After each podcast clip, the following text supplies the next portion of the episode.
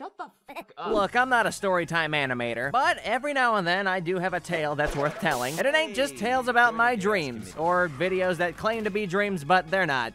I made that up. This is a story about how it was a young boy witnessing a man bleeding from his neck.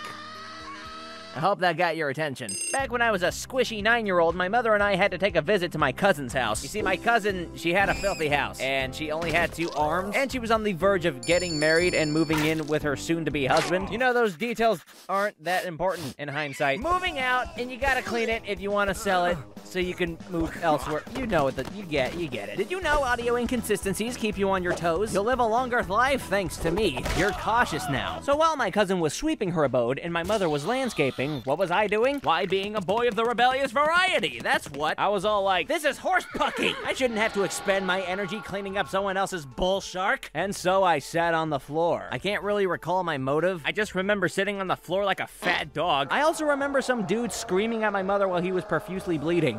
My mom then slapped the towel on the guy's wound, called 911, and said, Hey, this guy's bleeding! Make him stop! So while we awaited the ambulance's arri- arrival, the bleeding man pleaded with my mother, requesting that he be allowed inside and sleep on the couch, to which my mom rejected, and for good reason. She basically said, Look, you see this lovely young lady behind me? The first step to starting her new wonderful life is by getting this place sold, and that's not gonna happen if it looks like a freaking zombie stumbled its way through here! Just lie down on the pave the, the pa- patio, porch, whatever this is. And then the ambulances came by and he was rescued, I think. So you might be wondering what the hell even happened here. And as much as I would love to give you the full story, I don't really know it. But I can tell you this much. You see, earlier, Victor Timothy over here was just hanging out in his parked vehicle in a driveway when all of a sudden his brother got into the passenger seat, who then asked Vic for his phone. Vic said no, so naturally his brother stabbed him and then pushed him out of his vehicle and then drove off, blissfully unaware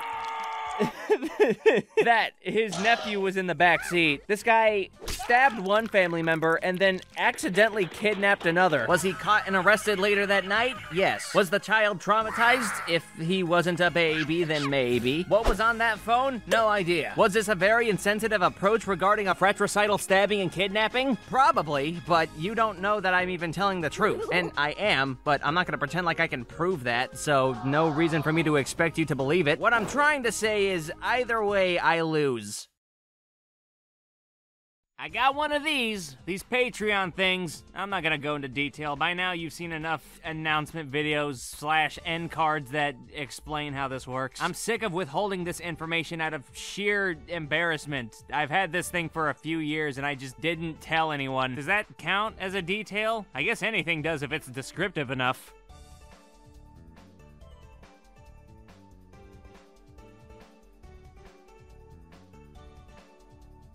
It ain't easy.